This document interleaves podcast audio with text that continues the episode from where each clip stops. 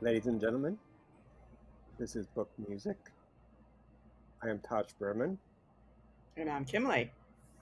and we here, both of us, to discuss a book called Along Comes the Association Beyond Folk Rock and Three Piece Suits by Russ Giguere and Ashley Wren Collins, published by Rare Bird Books. It's a pretty recent book for us, right? It's another new, sort of newish book for us to do. Yeah, I think it just came out in March. So, Yeah. So the Very new. association. Did you ever listen to the association in your? I only or- knew, you know, the hit songs Windy, Cherish, Never My Love, Along Comes Mary, and that was it. So um, everything else was new to me. And they're not a band I had really thought about, you know, or listened to recently. So. Mean, you're not aware of their other hit, Pandora's Golden Heebie. no, I was not aware of that. No, I was not. You didn't know Pandora's Golden Heebie Jeebies. well, you know, keep in mind, I was still in the single digits when all of these songs came out, so Me too. I haven't I haven't listened to AM radio in quite a while. But they were the band of AM radio. They're, they were the king of AM radio when I was growing up. yeah, well, I didn't realize just how popular they were. I mean, he points out that they mm-hmm. had three songs on BMI's top 100 most listened songs. One of them being number two. And by the way, he printed all 100 songs. Yeah, that was a fun list to read. It was kind of interesting. it was crazy. I know. with his, with his songs, uh, the black. yes, yes, they were highlighted. Yeah, bolded. Yes. Well, that makes sense. That makes sense. uh, but yeah, Never My Love was number two. That's that's pretty impressive. And you know what was number one? You, you did you notice? It's "You've Lost That Love and Feeling." I think I think that's because of your dad. Yes, Isn't that the song your dad just played over and over and Yes. over? Made you keep playing it for him in the Yeah. studio? I think my dad did that for Phil Spector personally. Just make sure it's number one, just by playing in the studio.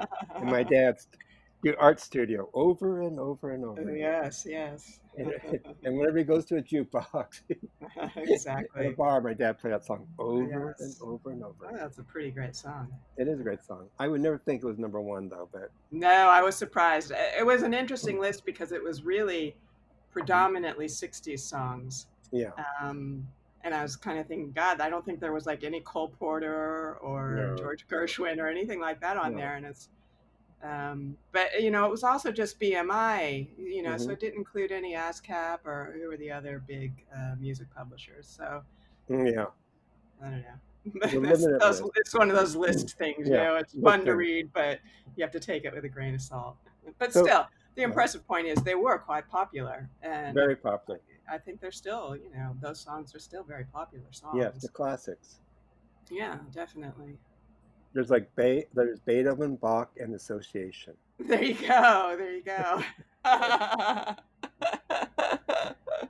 now, I was talking with a friend about the association the other day, and I said, you know, they're a little on the precious side for me. And he said, yeah, but they're aggressively precious, Ah. which I thought was pretty funny. It's like they, they really stick it to you.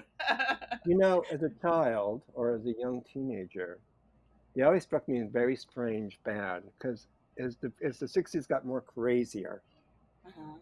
and their contemporary bands that were you know like Mamas and Papas and, yeah. and those that sort of groups who sort of out, not outrageous, but definitely look you know definitely going towards the hippie era yeah. or in the hippie era. Yeah. The association, who are arguing, you can argue that they are part of the hippie era, yet look nothing like hippies. No, they're so square looking. And right before we did this recording, I um, watched uh, the Criterion Channel has like Mhm. the whole uh, Monterey Pop. Well, not the Oh. whole thing, but they have quite a bit up there, and Mhm. they have the opening number of the association because he does discuss a lot how they opened up Monterey Pop, Yes. the first big music festival, pop music festival, and they were the first band to play, and they opened it with "Along Comes Mary." Mhm. and um, it was really good. It was good, but they look so square. I mean, they're wearing you know leisure suits or sport suits or whatever they call three them. piece suits. You know, ties and uh, it's kind of it's hysterical when you think that at that same festival was you know Janis Joplin and Jimi Hendrix and the Mhm. Who and and they were all so outrageous. So one wonders how at least one member of the band was a uh, a junkie, a heroin addict, right, and the others are probably like big time potheads. Right. Yeah, he What? talks a lot about that. Why do they? How do they have that image? Um, I think that wasn't unusual in that era that people sort of hid a lot of that kind of stuff. It wasn't, you weren't out and out about it. I mean, even, you know, people would still sort of feign shock when, um, you know, the Stones or the Beatles got busted for drugs. It was kind of like, you know, and it's like, even though people knew what was going on, it was still sort of this, you know, fake Now, why does a group that looked like so 1963 still look like 1963 and 1967? Yeah, yeah. Well, I mean, I think he does talk a little bit about how that made them stand out because they didn't look like everybody else. They really Uh, stood out. Yeah, yeah. I guess it was a, a you know, I mean, it sounds like it was somewhat of a conscious decision to sort of They, have this fake square quality. they, they stood out so much that I would never ever buy associate association record as a. Yeah, they yeah, they weren't cool when you were a teenager. I mean, like the Jimi Hendrix Experience, Right, Green, right. An Airplane. You know, they look kind of gnarly and colorful outfits, and you know, psychedelic. Yeah. And then along comes Association, hmm and they're like total square looking. Yeah, yeah. I know. It's pretty funny.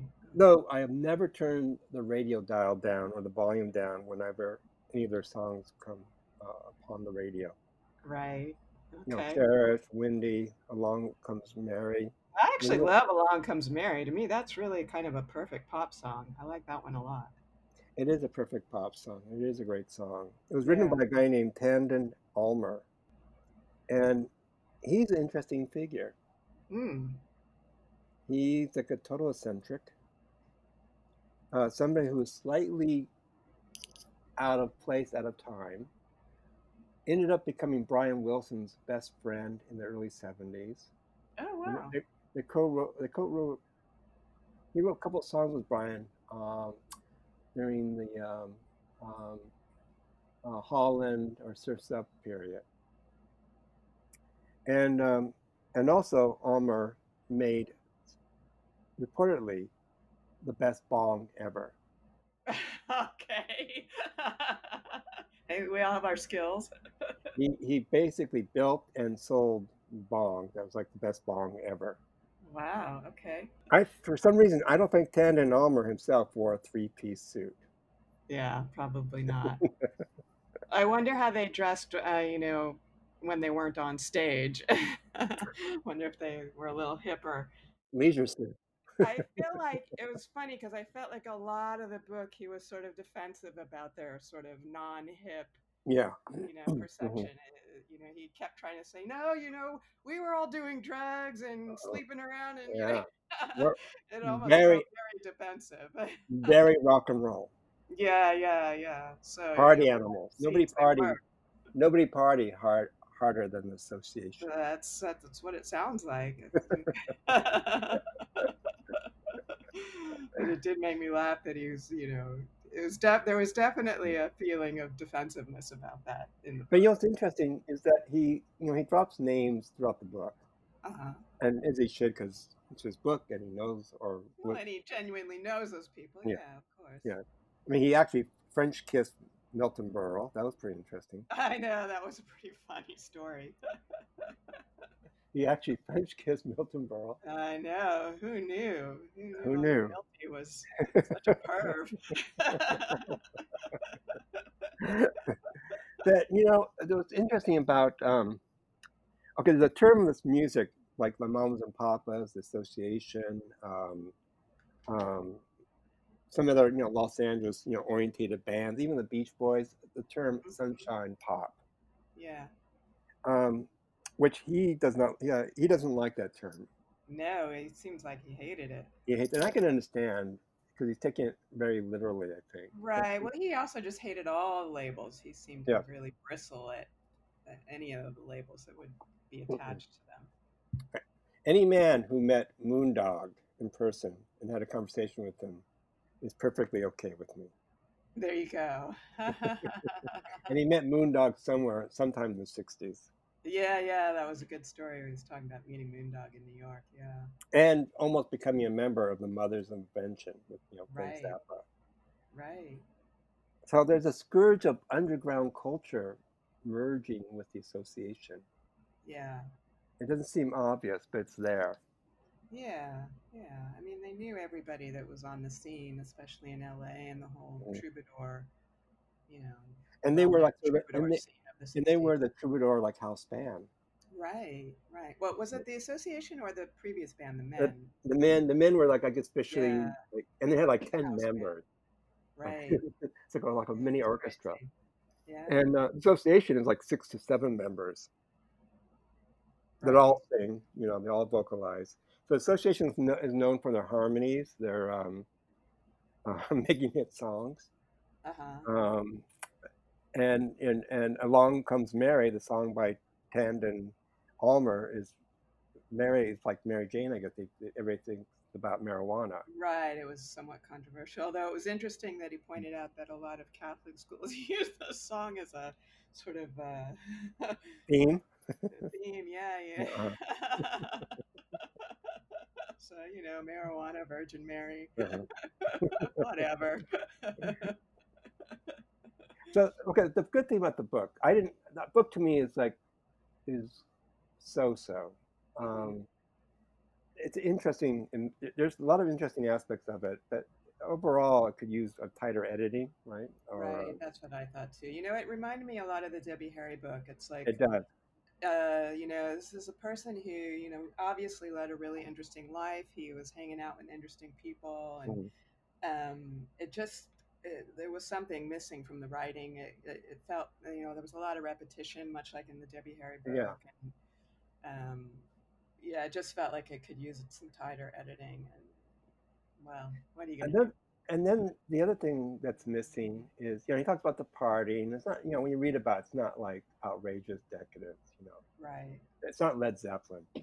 Right. They weren't tearing apart hotel rooms, no, or putting, or their instruments. Yeah, yeah, having orgies.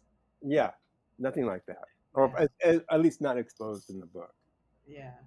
But they were surrounded by very interesting people, and I wish that he actually spoke more about these people, hmm like Tandyn Almer. Yeah. You know, like who is this guy? This guy is kind of a mysterious cult figure now. Um, hmm he's sort of a songwriter who wrote the one big hit, "Along Comes Mary." But apparently, everybody thought this guy's great. He's going to be, you know, this huge presence in the music world. He's going to be really Right. big because he knew how to write, you know, commercial songs, and he wrote, you know, he, he was he was very skilled in that. But yet, he sort of disappeared. You know, he made the best bong ever. You know, so what what happened to Mr. Almer's, uh, you know, work? And no, I listened to some of the music. Used that bong a little too much. Well, yeah, I mean, it sounds like to me he's a very he was sort of um um you know I, I Wikipedia his name of course you know so this this information is coming from Wikipedia so you could take it as it is. Right, And he right. you know he ended up with Brian Wilson for a while in the seventies. Uh, and he, you know, apparently he was accused, or he may have took some of Brian Wilson's studio equipment. Mm. You know, so there's, you know, something like that. He had maybe had an affair with Brian Wilson's wife at the time. Mm. Um, you know, Well, I'm me, guessing Giguere didn't feel like it was his story to tell. I don't know. no, and that's what that, that's, and I've got a feeling That sounds like that a book you should write, Tosh. yes, along comes Tosh. yeah, But yeah, that, that's another thing about um, um, Giguere's book is that it's very, um, it's very protective the people he knows and stuff. You know, he doesn't have any, yeah, I think he wasn't comfortable telling other people's stories, no. I get. I get that. But me researching this, I got curious. Yeah. And there's a lot of actually, this is actually the great thing about the book, is actually, I think I'm going to buy like three or four records out of this book. Oh, okay. What are you One is the, the Tandyn Almer, who got a record on Sundazed. On Sundazed Records, they reissued his demos. Oh. I think it's called Along Comes um. Okay. uh, which sounds pretty interesting, you know, so pop. And then the producer of the first uh, Association album, uh, which is called Uh-huh. And Then Along Comes Association, the very first album, Right, is right. produced by a guy named uh, Curt Boettcher. Boettcher. I'm not sure if I'm pronouncing his name right, but it's B O E T T C H E R. So Curt Boettcher. So he has a record. Well, he's an interesting guy himself. He, he's sort of like a Brian Wilson figure in this whole sunshine pop world. Oh, okay. He made various albums and recordings with various people, you know. In a funny way, that whole scene is like, you know, the way I look at it, it's like Brian Wilson is like the godhead, right? He's or he, and then there's all these sort of interesting, strange characters underneath Brian Wilson, Yeah. Which includes the Beach Boys themselves, you know, Mike Love and the, you know Yeah. Dennis Wilson, of course, and the Crazy Father, but also you know all these other characters that were were playing doing music in Los Angeles in the uh, mid '60s. Yeah. And that, of course, includes the association. You know, to me, in my mind, it's sort of part of that um, Beach Boys or Brian Wilson world, aesthetically speaking. And you know, they all knew each other. Uh, Yeah, they definitely remind me. That's the first thing I think of is the is the Beach Boys when I think you know to compare them to somebody else. Yeah. So Kurt So is like is a, is this cult-like figure uh, that nobody knows about his personal life at all. Uh-huh. Um, he, who um, um, made a couple of records. He made one album I heard this afternoon. It's really good, and I'm surprised I never listened to it before because this is sort of like the ultimate sunshine pop album of all sunshine pop, Oh. and it's a group called the uh, Molinum. Molinum. Am I pronouncing it right? Help me, kill me. M I L I, uh, L I don't know who you're talking about. M I L L E N N I U M. Oh, Millennium. Thank you. I have I have trouble pronouncing certain words. I know, I know. It's interesting. Um, no, I, am not familiar with them. And it's a studio band that um, that Boettcher put together. They made one album, only one album. They never toured, never Did played they have a hit? No, Is this in the 60s? That they, yeah, they did this? 67, Okay. 68. It was, it was issued by Columbia Records. I'll have to check and. It's a it's a really good, only one listening, just one listen. And through. it's it's would fall under the genre of this so-called sunshine pop. yes, Okay. yes, uh, but it, it's sort of like chamber orchestra or chamber pop, Mm. sunshine pop. I mhm. mean, I mean, I mean, Giguere is right. You can't really categorize music too much. No, it's always a losing game. Yeah, and I think It's you know, not sun- really interesting in the end. You know, who cares? and sunshine pop, which always turned me off too, because when everybody tells me, "Oh, this is like a sunshine pop record," I immediately think, "Oh, this is some happy-go-lucky, super optimistic, yeah. saccharine, sweet," you Yeah. know, Yeah. blah blah blah blah. Yeah. And in reality, a lot of these rec- records have a dark tinge or a dark. Oh, absolutely. It's that sort of contrast, you know. It's it, the music sounds happy, but the lyrics might be sad, or the subject matter is sad, and Or um, or these people are questionable. you know, or it's it's aggressively sunshine pop.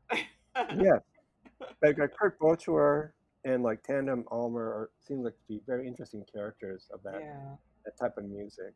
Okay. and um, it's and and I, I'm slightly not disappointed. This, that's that's too big of a term word, but I'm happy for this book to introduce me to these people. That Yeah. he himself doesn't really write about them greatly. You know, I mean, it might be like about two so pages on on, on Curt Boettcher and and there's very little on on on uh, Tandyn Almer. Yeah. Um, who I guess Almer used to play with um, Mason Williams, who somebody I know of, who was a um, he made an instrumental record called "In a Classical Gas," which was a huge hit when I was a child, and and he was also a comedy writer for the Smother Brothers. Oh, okay. Yeah, it was fun to listen to him talk about the Smothers Brothers. I remember watching them as a kid and loving them. Yeah, me too. That was like sort of the hip show to watch. Yeah, yeah. And the Yeah. Smother Brothers come came from like a folk rock or not folk rock, I mean but about folk music. But they, yeah, but they worked at, yeah, they do stuff at the Troubadour, and yeah, they were definitely Mm-hmm. part of that scene. Um, but but also Dinford Association has a comedy aspect of it. Apparently on stage they, they do comedy skits of sorts.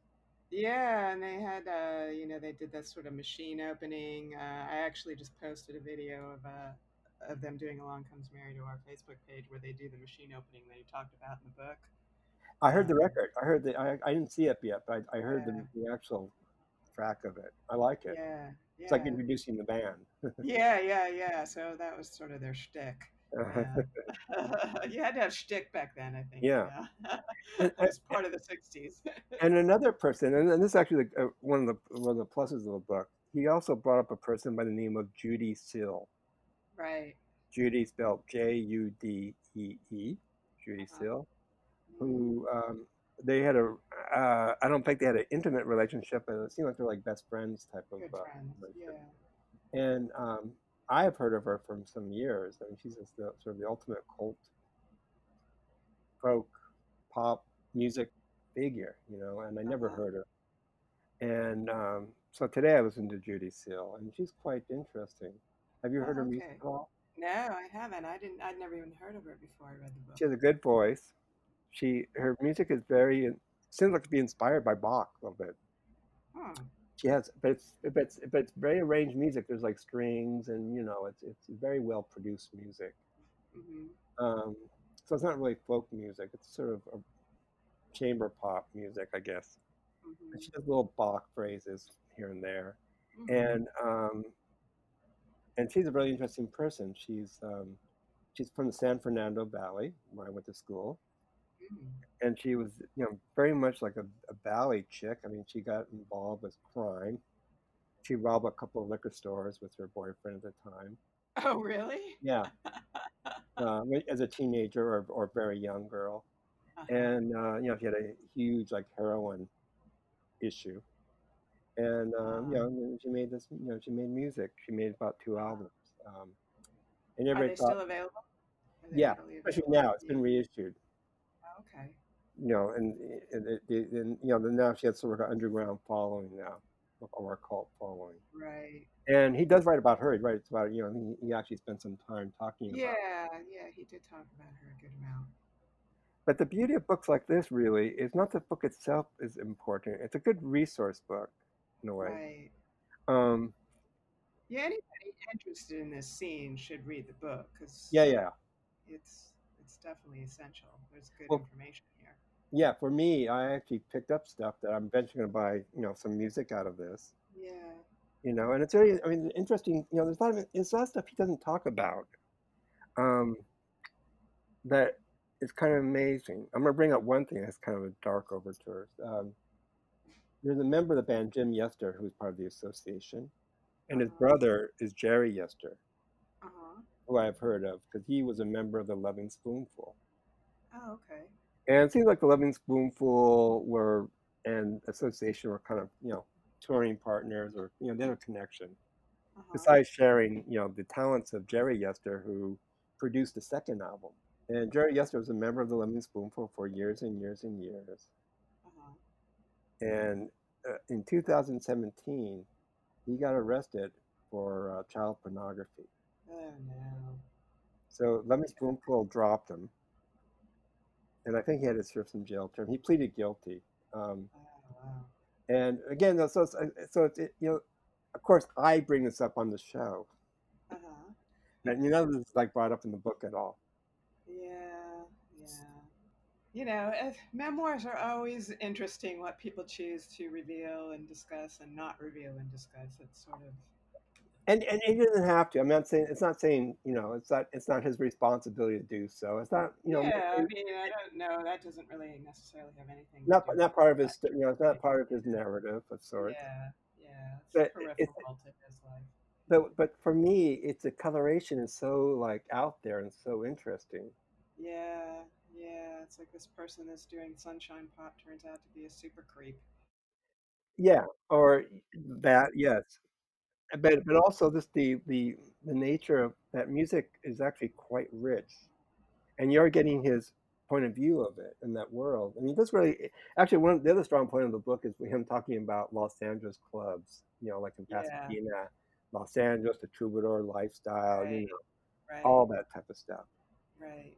But again, he does void the darkness and more is more upbeat he's definitely more upbeat about his history and as well as the time around that, that you know that period. Yeah. Now, did you go to the Troubadour a lot in the '60s? I not in the '60s, but I did go there during the punk era.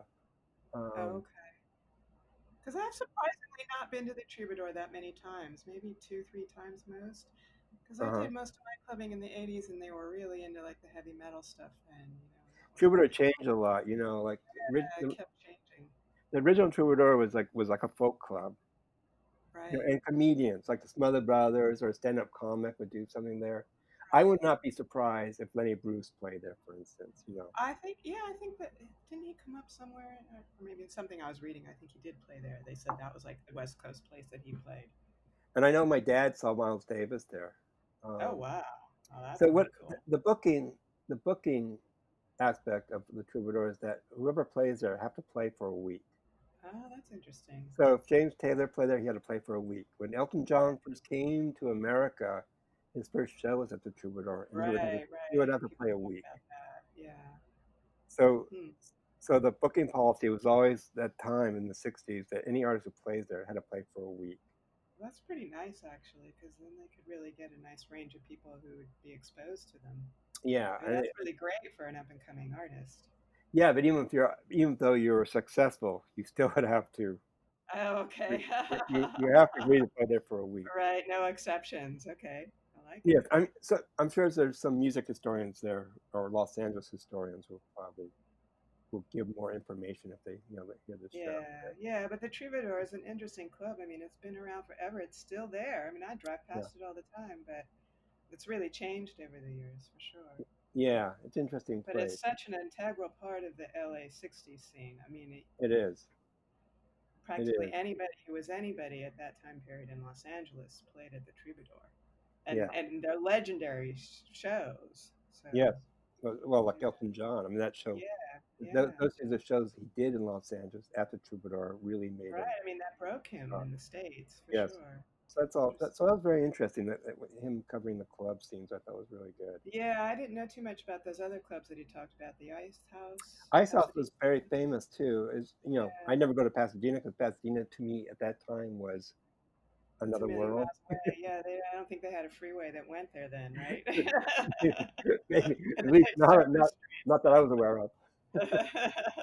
But um, um, but at the time, that you know, Pasadena had a very active music scene. I mean, there was you know, right, they had the clubs there and stuff, and the association was very much part of that world. Right, and then there was another one in Glendale, right? Mm-hmm. Yeah, Ice House.